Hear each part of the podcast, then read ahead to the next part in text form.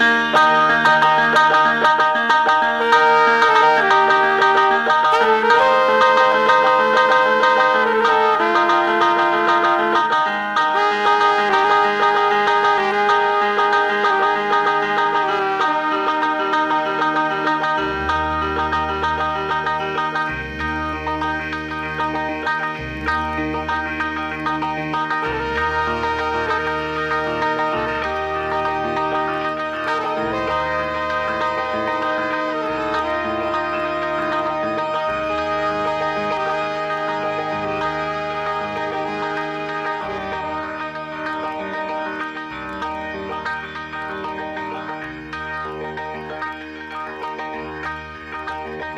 Cuando la ciudad se aquieta, seres sigilosos salen de sus madrigueras y toman el aire de Radio Semilla.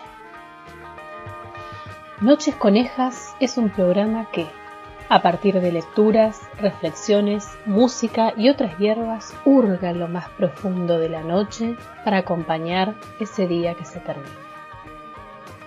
En la voz, desde una ciudad remota de Mamá Conejo, y con la presencia mesmérica en los controles del señor operador, hurga, roe, corroe laberintos del pensamiento y la cultura. Conejos que abrazan la noche y, expectantes en el éter, aguardan un amanecer distinto. Conejos sociables, tímidos, curiosos, sean bienvenidos al aire de Radio Semilla.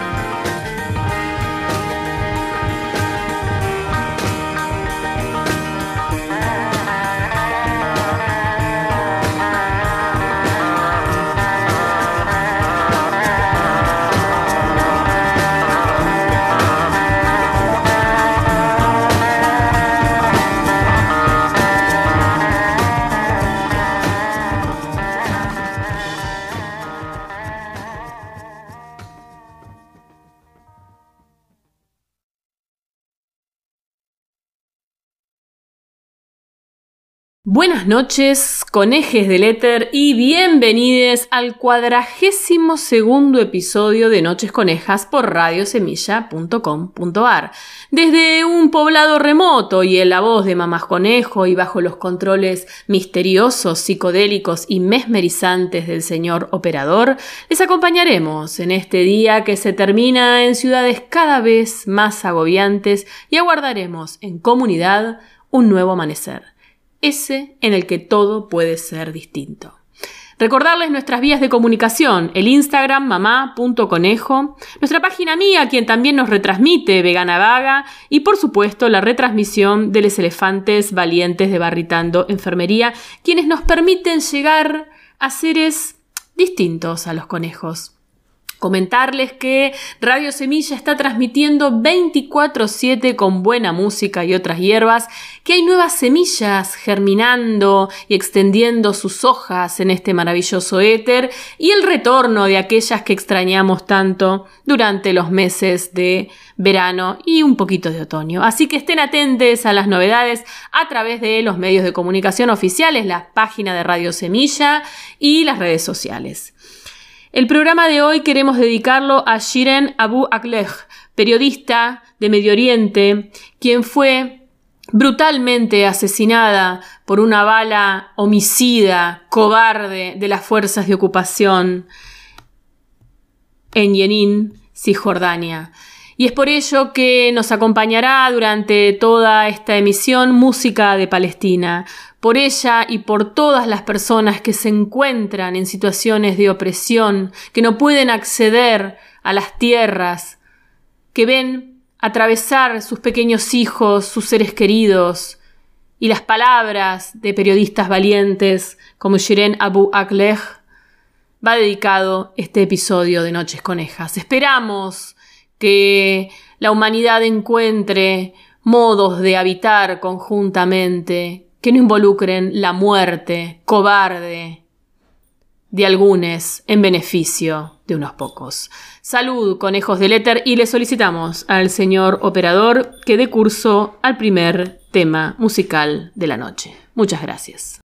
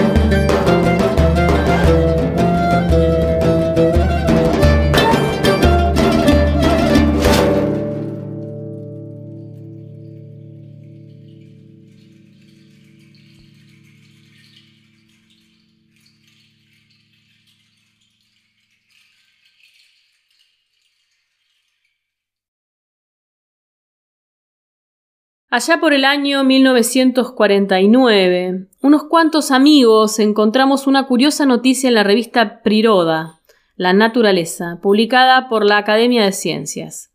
Decía, en letra menuda, que en unas excavaciones realizadas en el río Colima se descubrió un filón de hielo subterráneo, una prehistórica corriente congelada, y en él también congelados, ejemplares de fauna fósil de varias decenas de miles de años de antigüedad. Estos peces o tritones se habían conservado tan frescos, atestiguaba el doctor corresponsal, que los allí presentes rompieron el hielo y se los comieron con fruición. Probablemente los escasos lectores de la revista quedaron asombrados de que la carne de pescado pudiera conservarse tanto tiempo en el hielo pero fueron, sin duda, muy pocos los que captaron el extraordinario sentido del imprudente despacho. Nosotros lo comprendimos enseguida. Vimos la escena en todos sus detalles, cómo los presentes, con nerviosismo y rapidez, nos rompían el hielo, cómo, perjudicando los altos intereses de la ictiología y propinándose codazos, arrancaban a pedazos la carne milenaria, la arrastraban hasta la hoguera, la descongelaban y saciaban su hambre. Y lo comprendimos porque figurábamos entre los presentes, pertenecíamos a la poderosa raza de los secos, presos, única en la tierra capaz de comerse con fruición unos tritones. Colima era la mayor y más famosa de las islas, el polo de la crueldad del, asombroso país de Gulag. Fraccionando en archipiélago por la geografía, pero fundido por la psicología en un continente, en un país casi invisible, casi impalpable, poblado precisamente por los secos. Este archipiélago país que moteó otros países, en cuyo interior se halla, penetró en las ciudades, llegó hasta sus calles. Sin embargo, unos ni siquiera sospechaban su existencia. Muchísimos tenían de él una vaga noción, y sólo los que allí estuvieron lo sabían todo. Pero guardaban silencio, como si en las islas del archipiélago se hubieran privado de la palabra. Gracias a un giro inesperado en nuestra historia, salió a la luz algo, poquísimo, sobre este archipiélago. Pero las mismas manos que nos habían puesto las esposas mostraban ahora las palmas en ademán conciliador. No conviene, no conviene remover el pasado. Al que se recuerde lo viejo, que le saquen un ojo. Pero el proverbio acaba así, y al que lo olvide, que le saquen los dos. Pasan los deseños que indefectiblemente cicatrizan las heridas y las llagas del pasado. Entretanto, algunas islas se estremecieron y se desintegraron, cubiertas por el mar polar del olvido. Y así, un día de una época futura, este archipiélago, su atmósfera y los huesos de sus habitantes, incrustados en un filón de hielo, se les antojarán a nuestros descendientes quiméricos tritones. No me atrevo a escribir la historia del archipiélago. No tuve ocasión de leer sus documentos. Pero ¿tendrá alguien esa ocasión? Aquellos, los que no desean recordar, han tenido y tendrán tiempo suficiente para destruir hasta el último documento. Tras haber pasado allí once años, después de haber vivido aquel mundo deforme, pero no como una ignominia, no como una pesadilla maldita, sino casi con cariño, ahora convertido por un giro feliz en depositario de muchos relatos y cartas posteriores, ¿podré revitalizarlo? ¿Convertirlo en algo de carne y hueso? ¿De carne viva? Carne de un tritón que, por así decirlo, aún sigue vivo. Este libro, el autor lo dedica a todos aquellos a los que no les alcanzó la vida para contar esto. Perdonadme, porque no lo vi todo, no lo recordé todo, no lo intuí todo. Alexander Solzhenitsyn, Archipiélago, Gulag.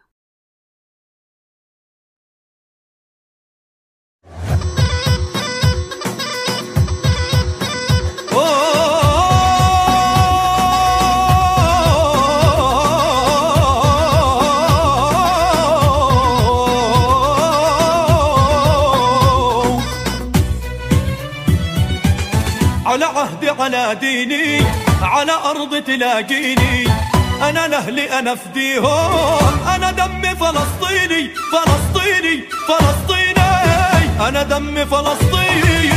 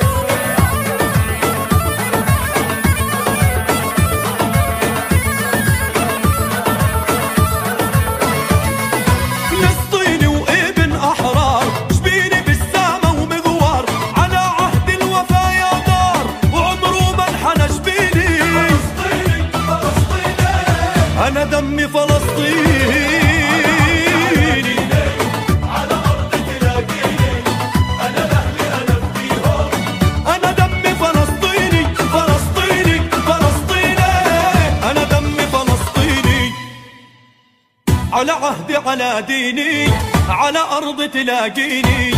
أنا لأهلي أنا فديهم. أنا دمي فلسطيني فلسطيني فلسطيني. أنا دمي فلسطيني.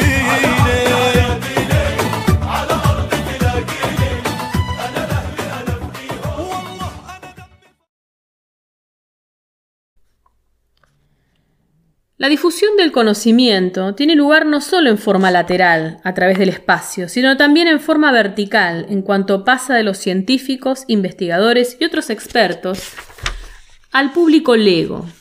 Los movimientos de popularización del conocimiento, en especial de cierto tipo de conocimiento, tienen una larga historia. En Gran Bretaña, por ejemplo, la Sociedad para la Promoción del Conocimiento Cristiano se fundó en 1698. La difusión del conocimiento al público lego, incluidos las mujeres y los niños, fue objeto de varios e importantes estudios recientes. Estos se centran en Alemania, Francia y especialmente en la Inglaterra victoriana, donde hacia 1848 se usaba la expresión popularizador de la ciencia. Un modo de propagación de los conocimientos fueron las conferencias públicas que en algún momento atrajeron multitudes, como las que dictó Alexander von Humboldt sobre el cosmos en Berlín entre 1827 y 1828, o las, o las de Max Müller sobre el lenguaje en la Royal Institution de Londres en 1861.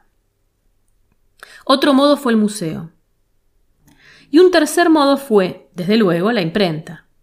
Desde el siglo XVI en adelante, se publicaron libros de medicina con títulos por el estilo de Medicina para el hombre común o El tesoro de la salud, en lenguas vernáculas, lo que permitió a los lectores evitar el gasto de tener que llamar al médico y utilizar en cambio tratamientos en un plan de hágalo usted mismo.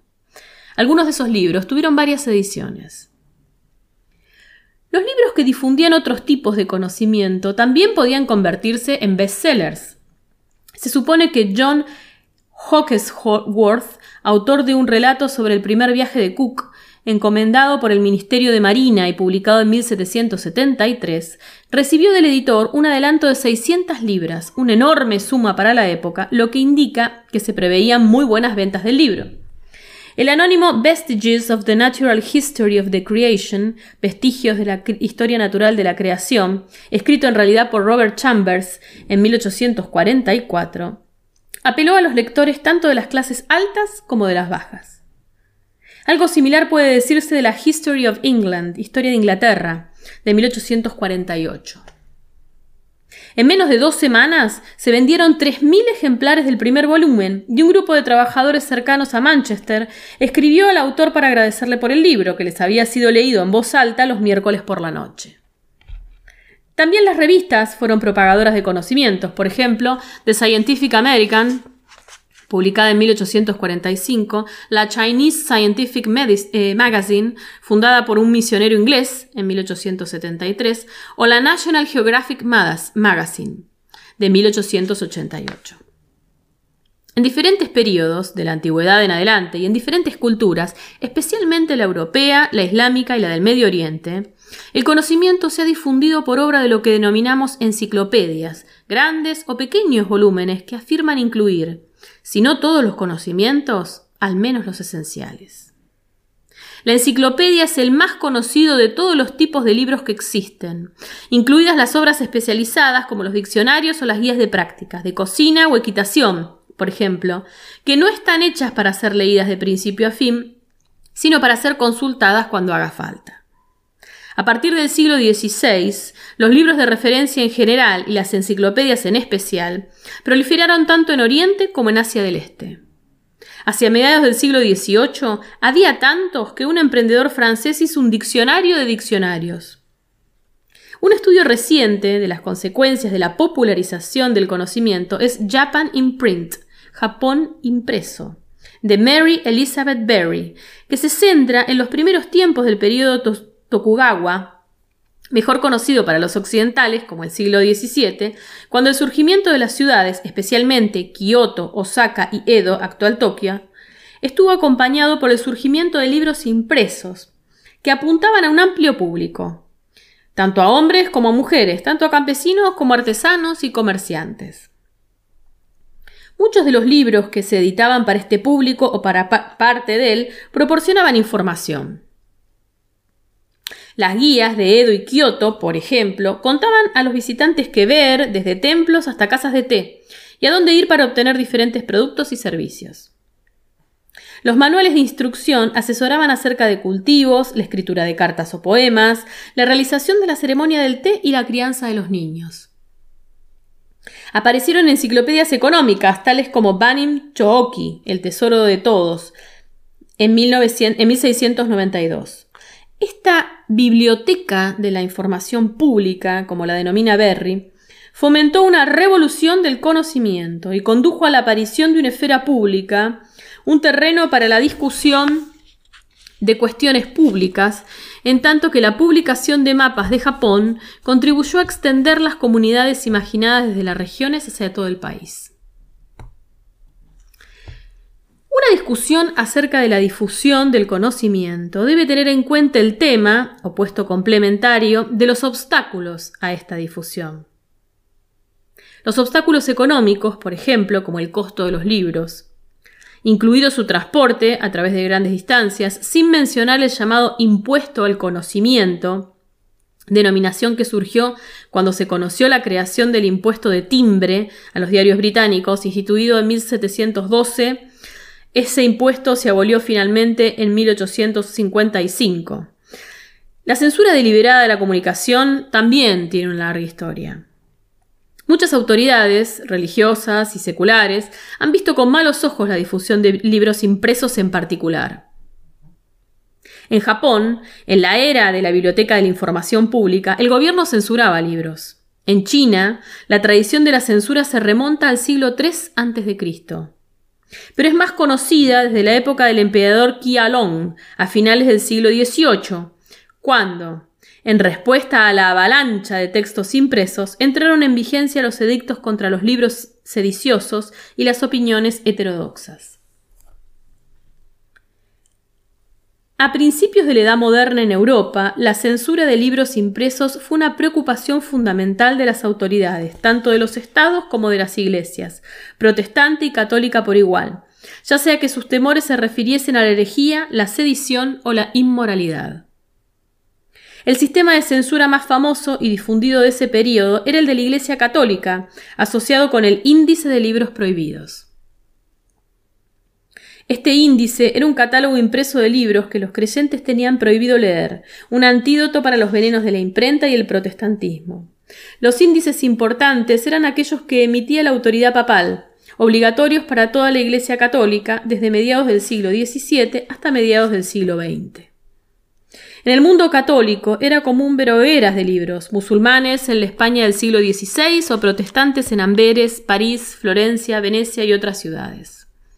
La censura protestante era menos efectiva que la católica, no porque los protestantes fueran más tolerantes, sino porque estaban más divididos, fragmentados en luteranos, calvinistas, etc. La censura que los gobiernos ejercían sobre los libros antes de su publicación llegó a su fin en Inglaterra en 1695, en Francia en 1789, en Prusia en 1850 y en Rusia en 1905. De todos modos, los intentos por controlar lo que se publicaba no desaparecieron. La quema de libros continuó. Un ejemplo notable es el de una serie de hogueras organizadas en diferentes ciudades alemanas por la Unión de Estudiantes Alemanes en 1933, poco después de que Hitler subiera al poder. Se quemaron libros de autores judíos, comunistas o extranjeros. Hoy en día, los regímenes autoritarios de Irán, Rusia y otros lugares prohíben libros, controlan programas de televisión y bloquean el acceso a cientos de sitios web, como el caso del llamado Escudo Dorado o la Gran Muralla de Fuego China, cortafuego, lanzado en el año 2000. Al igual que los historiadores necesitan estudiar la ignorancia como puesto complementario del conocimiento, necesitan estudiar el ocultamiento como lo opuesto a la difusión. Los gobernantes siempre han intentado preservar los arcana imperi, secretos de Estado, y los súbditos de los regímenes imperiales pueden hacer el intento de ocultar los conocimientos locales a sus nuevos amos. Los estudiosos hindúes del siglo XVIII, por ejemplo, procuraron impedir que los británicos aprendieran sánscrito. Las sociedades secretas intentan que ciertos conocimientos solo sean accesibles al círculo de los iniciados. Los especialistas en alguna actividad, desde los herreros hasta los maestros de ceremonias, hacen lo propio con el fin de preservar su capital intelectual. No es casual que la palabra inglesa mystery, misterio, se utilizara antiguamente para designar tanto los secretos como los oficios. Como cabe imaginar, los historiadores que trabajan en este ámbito se enfrentan a serios problemas de método. Obviamente, las fallas en el ocultamiento facilitan el estudio más que los éxitos, que no dejan huellas visibles. Aún así, las fallas permiten percibir las cambiantes estrategias y métodos de ocultamiento en el prolongado conflicto entre los defensores. En otras palabras, los individuos, grupos e instituciones que buscan mantener en secreto ciertos conocimientos y sus adversarios que procuran, acceder a ellos para sí mismos o bien para un público más amplio, a menudo asistidos por soplones que se infiltran en el sistema. Como en el caso de las guerras, los nuevos métodos de defensa responden a nuevos métodos de ataque, aparentemente ad infinitum.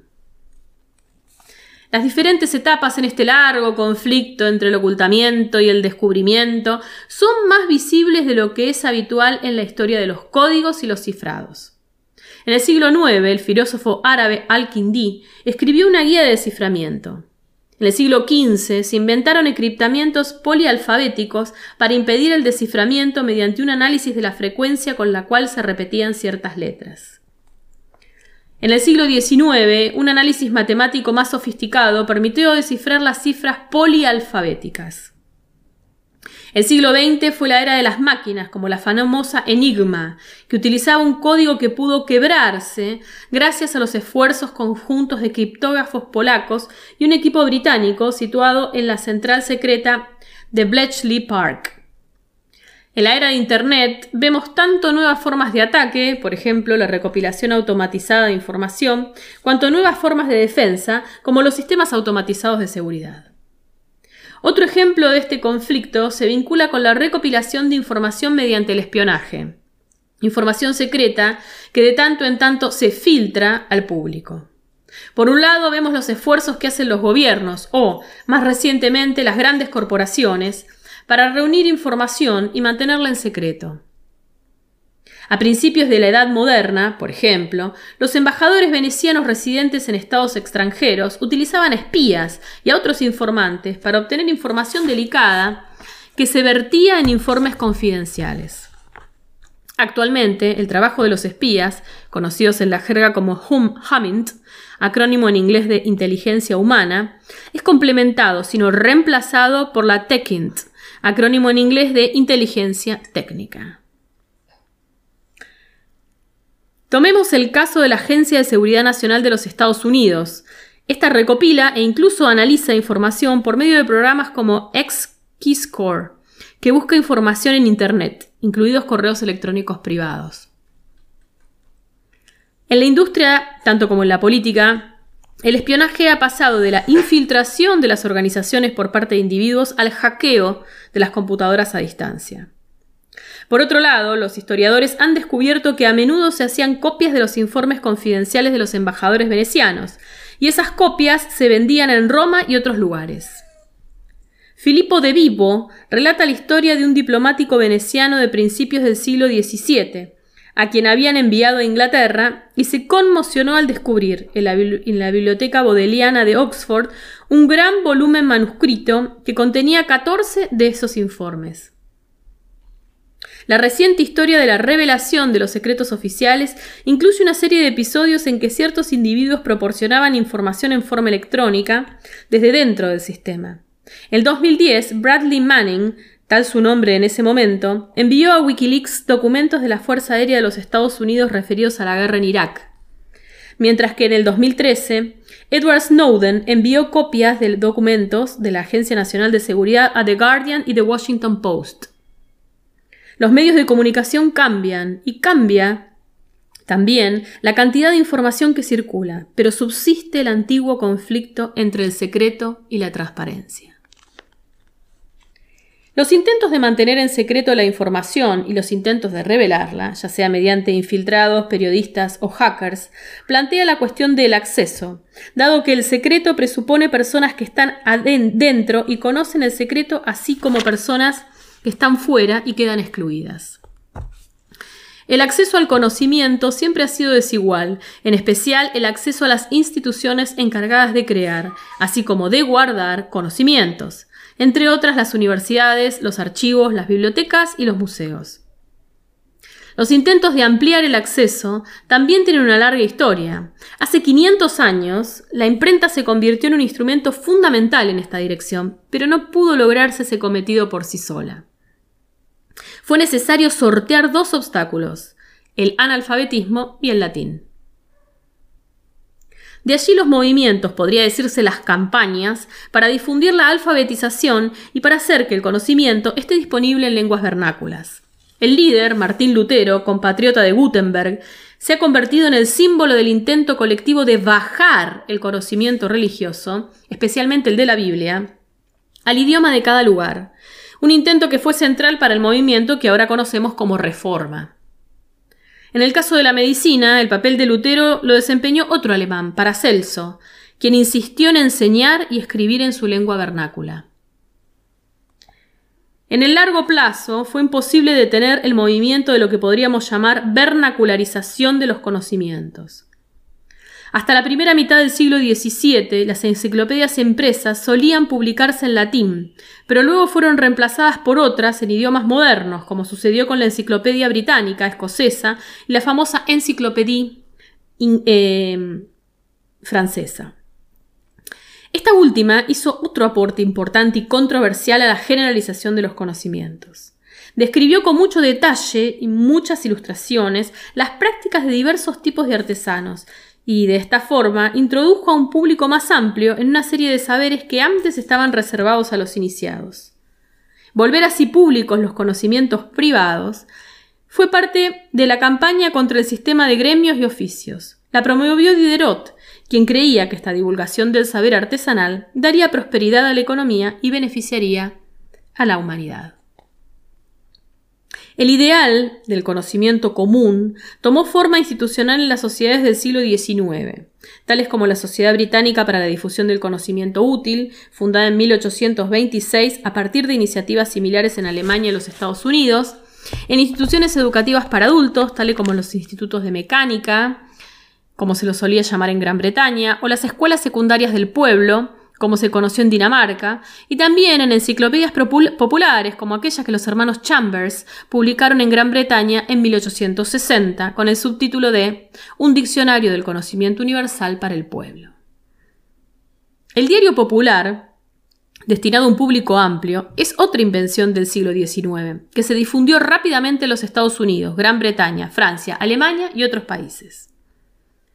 Este dependió de la difusión previa de la alfabetización, gracias a la educación universal o casi universal. En Inglaterra, de 1870 en adelante, casi exactamente al mismo tiempo que en Japón, donde se estaba iniciando una campaña de modernización. Podría afirmarse que la democracia parlamentaria dependió de esa invención, que aportó a los votantes comunes la información que se necesitaba para poder hacer una elección política. En 1867, cuando el derecho al voto se extendía en Inglaterra, lo señaló el ministro del Interior liberal, Robert Lowe, con su estilo sardónico, debemos educar a nuestros amos. En el siglo XX, tres o más revoluciones en la tecnología, la radio, la televisión e Internet, ampliaron el acceso a algunos conocimientos y de hecho hicieron que el sueño de un conocimiento común pareciera al menos alcanzable. A la globalización de los saberes contribuyó la difusión del inglés como medio internacional de comunicación, una suerte de nuevo latín, así como la difusión de imágenes que no requerían traducción. La segunda mitad del siglo XX también fue la época de la democratización de saberes, que en parte se debió a las conferencias radiales, a la ciencia televisada, a las universidades abiertas y a las enciclopedias en línea. En el ámbito político, hubo movimientos a favor de una mayor libertad de información o transparencia en los actos de gobierno. Mikhail Gorbachev promovió la Glasnost poco después de asumir el poder, en 1985. Esto implicó reducir el número de temas oficialmente prohibidos en la prensa. En otros lugares, la libertad de información ha, ido mucho más lejos y ha permitido al público acceder a documentos oficiales. Hasta el momento, los ejemplos citados se refieren a aquellos conocimientos que se han vuelto cada vez más comunes. Al mismo tiempo, hay que evitar el supuesto de que inexorablemente los conocimientos acaban por propagarse en términos geográficos o sociales. Es más realista considerar la historia de los conocimientos como una suerte de tira y afloja, un conflicto entre las fuerzas que están a favor de ampliar el acceso y aquellas que pugnan por restringirlo. En un sentido, escribir en una lengua vernácula era ampliar el acceso a muchos conocimientos, en tanto los ponía a disposición de grupos sociales que no sabían latín. Sin embargo, en otro sentido, acotaba el acceso, pues dejaba fuera a los extranjeros. En la época de Lutero, Erasmo escribió sus libros en latín con el objeto de llegar a un público europeo amplio, desde Inglaterra hasta Polonia. Su público era geográficamente extenso, pero socialmente acotado, mientras que con el de Lutero sucedía lo contrario. Otra vez, paradójicamente, la globalización habilita y a la vez restringe el acceso al conocimiento. Lo reduce a cero, ya que destruye por completo algunos conocimientos. Muchos saberes locales están en crisis, una crisis que de hecho puede ser terminal. Para tomar uno de los ejemplos más obvios, muchas de las lenguas del mundo, actualmente se habla alrededor de 6.000, están en peligro de extinción prevista para finales del siglo XXI, si no antes. En cualquiera de los casos, la conquista del acceso ha estado siempre amenazada. Existieron y existen tres grandes amenazas. La primera, y quizá la menos obvia, proviene de la especialización intelectual. Colectivamente, nunca supimos tanto como ahora, pero individualmente a todos nos resulta cada vez más difícil tener una idea del cuadro, general. La segunda amenaza al conocimiento común proviene de los regímenes políticos y adopta dos formas principales. La forma negativa de la censura y la forma positiva de los conocimientos secretos o restringidos, por lo general asociados con los estados autoritarios, pero de hecho casi ubicuos, aunque en diferentes grados. La tercera amenaza es la tendencia a la privatización. La idea de que el conocimiento tiene dueño no es un invento del capitalismo, pero en gran medida los capitalistas han fomentado la privatización de los conocimientos por medio de las patentes y otras formas de prosperidad de propiedad intelectual. Así, las empresas farmacéuticas han intentado patentar conocimientos indígenas tradicionales, por ejemplo, los referidos a las propiedades antisépticas de la cúrcuma. Stuart Brand, mejor conocido como el autor de Whole Earth Catalog, catálogo, de toda la Tierra, acuñó la frase, la información quiere ser libre. Con mayor cautela, el economista Kenneth Arrow expresó que es difícil convertir la información en propiedad. De todos modos, algunos gobiernos y algunas empresas han tenido éxito, al menos transitoriamente, en esta tarea. Peter Burke, qué es la historia del conocimiento, cómo la información dispersa se ha convertido en saber consolidado a lo largo de la historia.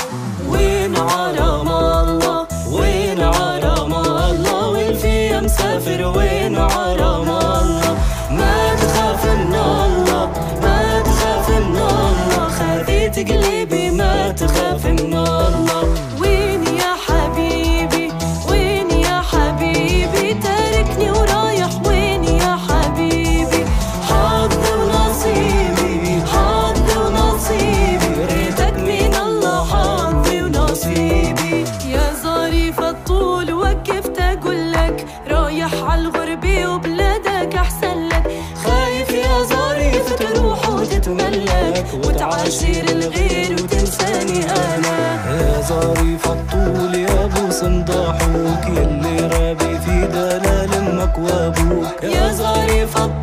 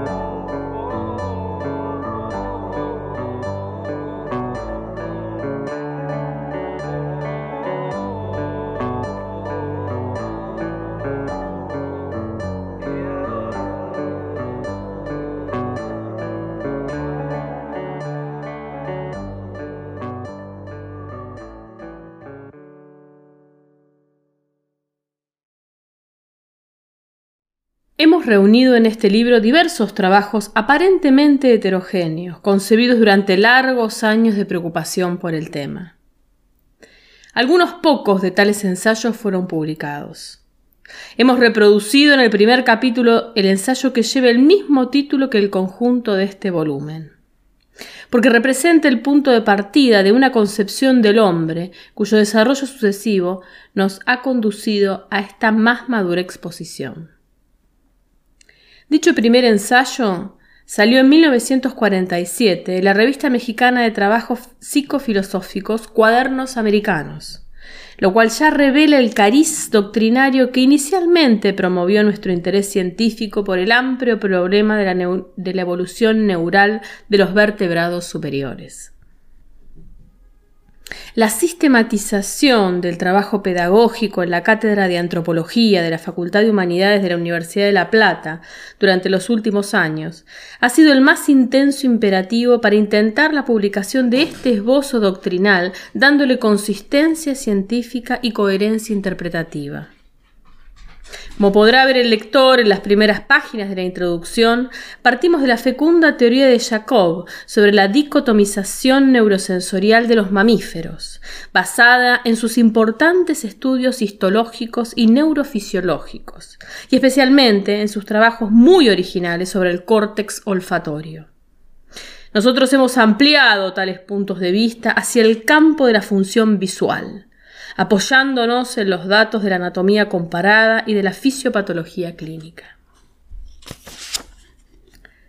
Hemos procurado, en este sentido, hacer una síntesis lo más clara posible de aquellos puntos básicos que introducirán al lector hacia la comprensión de las corrientes evolutivas que exhiben la fundamental tendencia de la vida animal hacia el psiquismo, mediante el desarrollo floreciente del neuroeje y lo ilustramos con la mayor simplificación, tomando de distintos autores los esquemas que nos han parecido más didácticos, adaptándolos algunas veces y en otras dándoles una expresión gráfica de acuerdo a nuestra propia interpretación.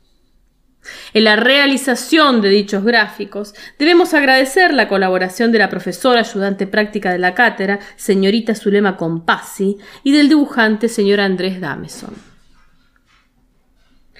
Es un hecho reconocido tanto por el estudio de la psicofisiología sensorial como por la observación común, que la vista constituye el más importante de los sentidos y el que influye poderosamente en la modelación de las formas de vida de la humanidad pero todavía se considera a la visión como un aparato sensorial de información, cuando ha llegado a ser un mecanismo resonador intraencefálico de tal enjundia que llega a dar al hombre el estilo de su propia vida psíquica, de su nuevo plano reflexivo. Vislumbrar este horizonte humano como fruto de la evolución neurobiológica es el propósito de la hipótesis desarrollada a través de las páginas del presente libro. Esta hipótesis permitirá explicar al lector el fenómeno paradojal que todavía muchos no aciertan a comprender. ¿Cómo? Si es la visión el más característico de los sentidos del hombre, puede afirmarse que la ceguera no afecta para nada la raíz de la condición humana. Robert Barnett. En verdad, la ceguera solo afecta al órgano periférico de la vista, pero deja subsistir al sistema cerebral de la visión, a sus funciones y conexiones, a todo el mecanismo intracefálico, aún privado de la información ocular exterior. Tal información puede suplantarse por la reeducación dentro de grandes límites, conservando una final interpretación visual de los símbolos utilizados. Ha dicho por ello recientemente Robert Barnett que no se ha examinado a fondo la repercusión de la ceguera sobre la personalidad humana para esclarecer el mencionado problema básico. Quizás este problema puede abordarse mejor por el análisis comparativo de los mecanismos de la función visual y por el estudio evolutivo genético de la misma. Y es este el camino que nosotros hemos recorrido durante varios años, profundamente interesados por el problema fisiopatológico de la actividad visual del hombre. La neuropatología abre en este terreno, como en tantos otros, horizontes insospechados. Decía Ramón Turró que la preocupación dominante del hombre científico y del filósofo debe ser la de fijar bien sólidamente su punto de partida. Esto es lo que intentamos hacer al exponer en algunos capítulos de este libro los hechos que nos han parecido más fundamentales para el desarrollo de nuestra hipótesis. No se trata, pues, de capítulos descriptivos con carácter de divulgación pedagógica, sino de una recapitulación selectiva de datos fundamentales relativos a la anatomía comparada del sistema nervioso de los vertebrados y en especial de los primates, o a la neurofisiología o bien a la fisiopatología nerviosa como puntos de partida del desarrollo doctrinal que ofrecemos a consideración del lector. Si las hipótesis pueden llevarnos a regiones lejanas, también debemos reconocer que sin ellas no podemos abordar ningún problema científico. El progreso científico se hace por reestructuración de planos cognoscitivos, más bien que por sumación de datos. Por eso afirma Medawar que no es admisible ninguna hipótesis que cuente solo con los hechos para cuya explicación fue expresamente formulada. La hipótesis científica tiene consecuencias más amplias e intenta explicar hechos que previamente no tenían visible relación con aquellos de los cuales se parte. A veces, una simple observación puede también tener el valor comprobatorio de una experiencia. Hay una metodología del pensamiento y una metodología de la técnica, pero el divorcio la tabicación absoluta entre ambas es a veces perjudicial para la comprensión de los grandes problemas que nos plantea el conocimiento biológico del hombre. De ahí que compartimos el hondo sentido científico de estas palabras escritas por Teilhard du Chardin. El hombre habrá por fin comprendido el mensaje esencial murmurado por las ruinas, los fósiles, las cenizas. Nada vale la pena de ser encontrado sino aquello que todavía no existe. El único descubrimiento digno de nuestro esfuerzo es el de construir el porvenir. Juan Catrecasas, El hombre, animal óptico. Editorial Universitaria de Buenos.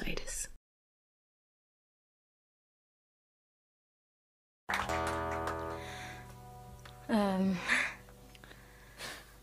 je vais vous faire une chanson euh, tirée d'un film qui s'appelle Vengo. Moi, j'ai rajouté un texte en arabe. Ça s'appelle Nassin Palestina.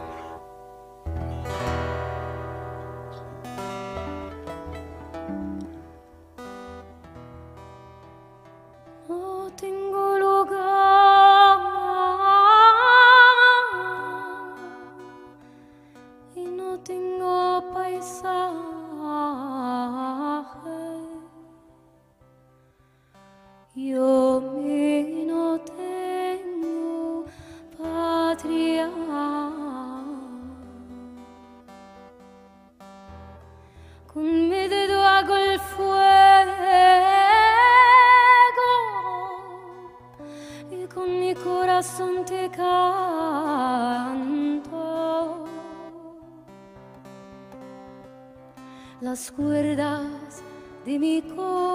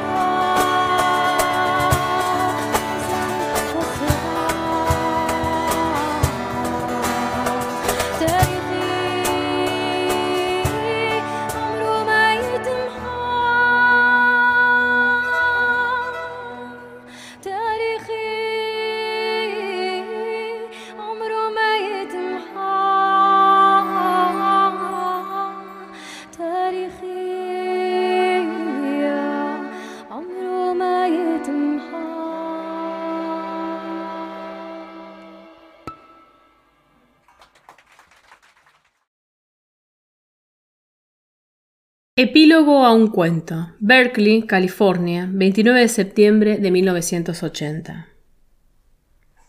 Querida Glenda, esta carta no le será enviada por las vías ordinarias, porque nada entre nosotros puede ser enviado así. Entrar en los ritos sociales de los sobres y el correo. Será más bien como si la pusiera en una botella, la dejara caer a las aguas de la bahía de San Francisco, en cuyo borde se alza la casa desde donde le escribo como si la atara al cuello de una de las gaviotas que pasan como latigazos de sombra frente a mi ventana y oscurecen por un instante el teclado de esta máquina. Pero una carta de todos modos dirigida a usted, Glenda Jackson, en alguna parte del mundo que probablemente seguirá siendo Londres, como muchas cartas, como muchos relatos. También hay mensajes que no son, que son botellas al mar y entran en esos lentos, prodigiosos sea changes que Shakespeare cinceló en la tempestad, y que amigos inconsolables inscribirían tanto tiempo después en la lápida bajo la cual duerme el corazón de Percy Vichy Shelley en el cementerio de Cayo Sextio en Roma. Es así, pienso, que se operan las comunicaciones profundas, lentas botellas erran en lentos mares, tal como lentamente se abrirá camino esta carta que la busca usted con su verdadero nombre. No ya la Glenda Garson, que también era usted, pero que el pudor y el cariño cambiaron sin cambiarla, exactamente como usted cambia sin cambiar de una película a otra.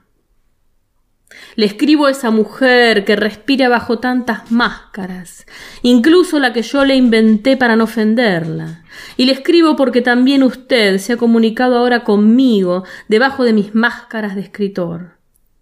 Por eso nos hemos ganado el derecho de hablarnos así, ahora que sin la más mínima posibilidad imaginable acaba de llegarme su respuesta, su propia botella al mar rompiéndose en las rocas de esta bahía para llenarme de una delicia en la que por debajo late algo como el miedo un miedo que no acalla la delicia, que la vuelve pánica, la sitúa fuera de toda carne y de todo tiempo, como usted y yo sin duda lo hemos querido cada uno a su manera. No es fácil escribirle esto, porque usted no sabe nada de Glenda Garson, pero a la vez las cosas ocurren como si yo tuviera que explicarle inútilmente algo que de algún modo es la razón de su respuesta. Todo ocurre como en planos diferentes, en una duplicación que vuelve absurdo cualquier procedimiento ordinario de contacto. Estamos escribiendo o actuando para terceros, no para nosotros. Y por eso esta carta toma la forma de un texto que será leído por terceros y acaso jamás por usted, o tal vez por usted, pero solo en algún lejano día, de la misma manera que su respuesta ya ha sido conocida por terceros mientras yo acabo de recibirla hace apenas tres días y por un mero azar de viaje. Creo que si las cosas ocurren así, de nada serviría intentar un contacto directo. Creo que la única posibilidad de decirle esto es dirigiéndolo una vez más y a quienes van a leerlo como literatura, un relato dentro de otro, una coda a algo que parecía destinado a terminar con ese perfecto cierre definitivo que para mí deben tener los, los buenos relatos.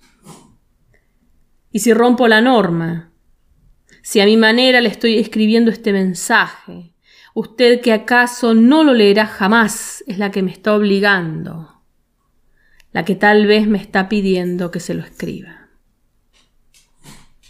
Conozca entonces lo que no podía conocer y sin embargo conoce. Hace exactamente dos semanas que Guillermo Shavelson, mi editor en México, me entregó los primeros ejemplares de un libro de cuentos que escribí a lo largo de estos últimos tiempos y que lleva el título de uno de ellos, Queremos tanto a Glenda. Cuentos en español, por supuesto, y que solo serán traducidos a otras lenguas en los años próximos, cuentos que esta semana empiezan apenas a circular en México y que usted no ha podido leer en Londres, donde por lo demás casi no me lee, y mucho menos en español. Tengo que hablarle de uno de ellos sintiendo al mismo tiempo, y en eso reside el ambiguo horror que anda por todo esto, lo inútil de hacerlo, porque usted, de una manera que solo el relato mismo puede insinuar lo conoce ya. Contra todas las razones, contra la razón misma, la respuesta que acabo de recibir me lo prueba y me obliga a hacer lo que estoy haciendo frente al absurdo. Si esto es absurdo, Glenda, y yo creo que no lo es, aunque ni usted ni yo podamos saber lo que es. Usted recordará entonces, aunque no puede recordar algo que nunca ha leído, algo cuyas páginas tienen todavía la humedad de la tinta de imprenta que en este relato se habla de un grupo de amigos de Buenos Aires que comparten desde una furtiva fraternidad de club del cariño y la admiración que sienten por usted, por esa actriz que el relato llama Glenda Garson, pero cuya carrera teatral y cinematográfica está indicada con la claridad suficiente para que cualquiera que lo merezca pueda reconocerla. El relato es muy simple, los amigos quieren tanto a Glenda que no pueden tolerar el escándalo de que algunas de sus películas estén por debajo de la perfección que todo gran amor postula y necesita, y que la mediocridad de ciertos directores enturbie lo que sin duda usted había buscado mientras las filmaba. Como toda narración que propone una catarsis, que culmina en un sacrificio lustral, éste se permite transgredir la verosimilitud en busca de una verdad más honda y más última, Así el club hace lo necesario para apropiarse de las copias de las películas menos perfectas y las modifica allí donde una mera supresión o un cambio apenas perceptible en el montaje repararán las imperdonables torpezas originales. Supongo que usted, como ellos, no se preocupa por las despreciables imposibilidades prácticas de una operación que el relato describe sin detalles farragosos. Simplemente la fidelidad y el dinero hacen lo suyo, y un día el club puede dar por terminada la tarea y entrar en el séptimo día de la felicidad. Sobre todo de la felicidad, porque en ese momento usted anuncia su retiro del teatro y del cine, clausurando y perfeccionando sin saberlo una labor que la reiteración y el tiempo hubieran terminado por mancillar. Sin saberlo. Ah. Yo soy el autor del cuento, Glenda, pero ahora ya no puedo afirmar lo que me parecía tan claro al escribirlo. Ahora me ha llegado su respuesta, y algo que nada tiene que ver con la razón me obliga a reconocer que el retiro de Glenda Garson tenía algo de extraño, casi de forzado.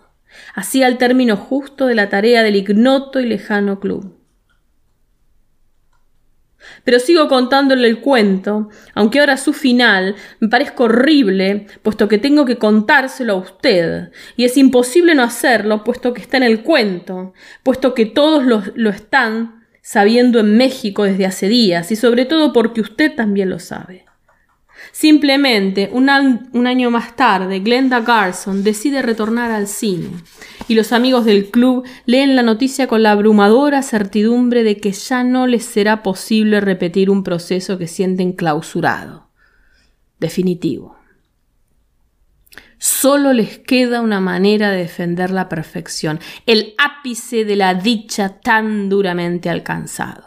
Glenda Garson no alcanzará a filmar la película anunciada. El club hará lo necesario y para siempre. Todo esto, usted lo ve, es un cuento dentro de un libro, con algunos ribetes de fantástico o de insólito, y coincide con la atmósfera de los otros relatos de ese volumen que mi editor me entregó la víspera de mi partida de México. Que el libro lleve ese título se debe simplemente a que ninguno de los otros cuentos tenía para mí esa resonancia un poco nostálgica y enamorada de su nombre y su imagen y que su imagen despiertan en mi vida desde que la vi una tarde en el Aldwych Theatre de Londres. La vi fustigar con el sedoso látigo de sus cabellos el torso desnudo del marqués de Sade.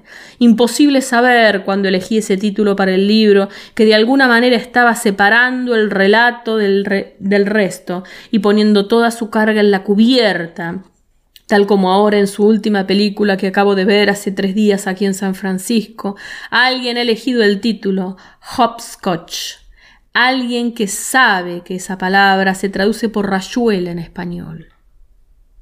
Las botellas han llegado a destino, Glenda, pero el mar en el que derivaron no es el mar de los navíos y de los albatros. Todo se dio en un segundo.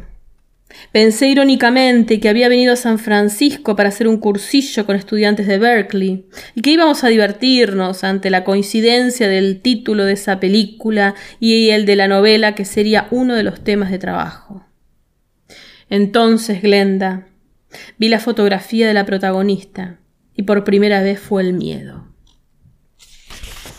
Haber llegado a México trayendo un libro que se anuncia con su nombre y encontrar su nombre en una película que se anuncia con el título de uno de mis libros, varía ya como una bonita jugada del azar que tantas veces me ha hecho jugadas así. Pero eso no era todo. Eso no era nada hasta que la botella se hizo pedazos en la oscuridad de la sala y conocí la respuesta. Digo respuesta porque no puedo ni quiero creer que sea una venganza. No es una venganza, sino un llamado al margen de todo lo admisible, una invitación a un viaje que solo puede cumplirse en territorio fuera de todo territorio. La película, desde ya puedo decir que despreciable, se va a hacer una novela de espionaje que nada tiene que ver con usted o conmigo, Glenda, y precisamente por eso sentí que detrás de esa trama más bien estúpida y cómodamente vulgar se agazapaba otra cosa, impensablemente otra cosa, puesto que usted no podía tener nada que decirme y a la vez sí. Pero ahora usted era Glenda Jackson, y si había aceptado filmar una película con ese título, yo no podía dejar de asumir que había hecho desde Glenda Garson, desde los umbrales de esa historia a la que yo la había llamado así. Y que la película no tuviera nada que ver con eso, que fuera una comedia de espionaje apenas divertida, me forzaba a pensar en lo obvio, en las cifras o escrituras secretas que en una página de cualquier periódico o libro previamente convenido se remiten a las palabras que transmitían el mensaje para quien conozca la clave. Y era así, Glenda. Era exactamente así. ¿Necesito probártelo cuando la autora del mensaje que está más allá de toda prueba? Si lo digo es para los terceros que van a leer mi relato y ver su película, para lectores y espectadores que serán los ingenuos puentes de nuestros mensajes. Un cuento que acaba de editarse, una película que acaba de salir y ahora esta carta que casi indeciblemente los contiene y los clausura. Abreviaría un resumen que poco nos interesa ya. En la película usted ama a un espía que se ha puesto a escribir un libro llamado Hopscotch a fin de denunciar los sucios tráficos de la CIA, del FBI y de la KGB. Amables oficinas para las que ha trabajado y que ahora se esfuerzan por eliminarlo con una lealtad que se alimenta de ternura, usted lo ayudará a fraguar el accidente que ha de darlo por muerto frente a sus enemigos. La paz y la seguridad los esperan luego de, en algún rincón del mundo. Su amigo publica Hopscotch, que aunque no es mi novela, deberá llamarse obligadamente Rayuela cuando algún editor de bestsellers la publique en español. Una imagen hacia el final de la película muestra ejemplares del libro en una vitrina, tal como la edición de mi novela debió estar en algunas vitrinas norteamericanas cuando Pantheon Books la editó hace años. En el cuento que acaba de salir en México, yo la maté simbólicamente, Glenda Jackson. Y en esta película, usted colabora en la eliminación igualmente simbólica del autor de Hopscotch. Usted, como siempre, es joven y bella en la película, y su amigo es viejo y escritor como yo. Con mis compañeros del club entendí que solo en la desaparición de Glenda Garson se fijaría para siempre la perfección de nuestro amor. Usted supo también que su amor exigía la desaparición para cumplirse a salvo. Ahora, al término de esto que he escrito con el vago horror de algo igualmente vago, sé de sobra que en su mensaje no hay venganza, sino una incalculablemente hermosa simetría, que el personaje de mi relato acaba de reunirse con el personaje de su película, porque usted lo ha querido así. Porque sólo ese doble simulacro de muerte por amor podía acercarnos. Allí En ese territorio fuera de toda brújula, usted y yo estábamos mirándonos, Glenda. Mientras yo aquí termino esta carta y usted en algún lado, pienso que en Londres, se maquilla para entrar en escena o estudia el papel para su próxima película. Julio Cortázar, Deshoras. قولوا لأمه تفرح وتتهنى ترش الوسايد بالعطر والحنة. ترش الوسايد بالعطر والحنة. يا داري هنا وابنيها يا بنا والفرح إلنا. والعرسان تتهنى. والفرح إلنا. والعرسان تتهنى. والداري داري والبيوت بيوتي وإحنا خاطبنا. يا عدو موتي. وإحنا خاطبنا. يا عدو موتي. يا بي مريم لا تكن عبوسي واسمح بوجهك واعطيها العروسي. واسمح بوجهك واعطيها العروسي. يا بي مريم لا تكن طماعي. والمال يفنى والنسب نفاعي والمال يفنى والنسب نفاعي Y de este modo, conejos del éter, hemos llegado al final del cuadragésimo segundo episodio de Noches Conejas por radiosemilla.com.ar. Queremos agradecer a todas y cada una de esas madrigueras quienes tímidamente se iluminan de manera incandescente todos los viernes en estos días agobiantes que se terminan circulan relatos, escuchan buena música y nos asisten a esperar en comunidad un nuevo amanecer. Ese en el que todo puede ser distinto. Recordarles que este episodio y los especiales de Mamá Conejo pueden ser encontrados en nuestra cuenta de Open Spotify y por supuesto son parte de las retransmisiones de los días domingo por Radio Semilla. Recordarles también que Radio Semilla transmite 24/7 con programas, buena música y otras hierbas en el éter cósmico. Y así, sin más, será hasta la semana que viene. Salud, conejos del éter, y le solicitamos al señor operador de curso a la cortina de cierre. Muchas gracias.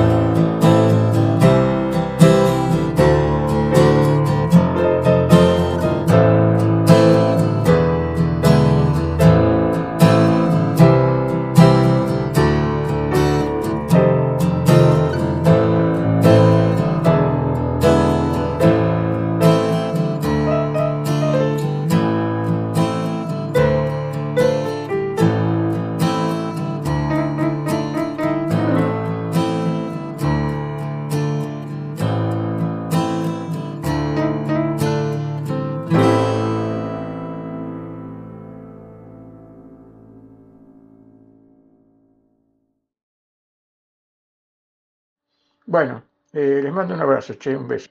Eh, pórtense mal.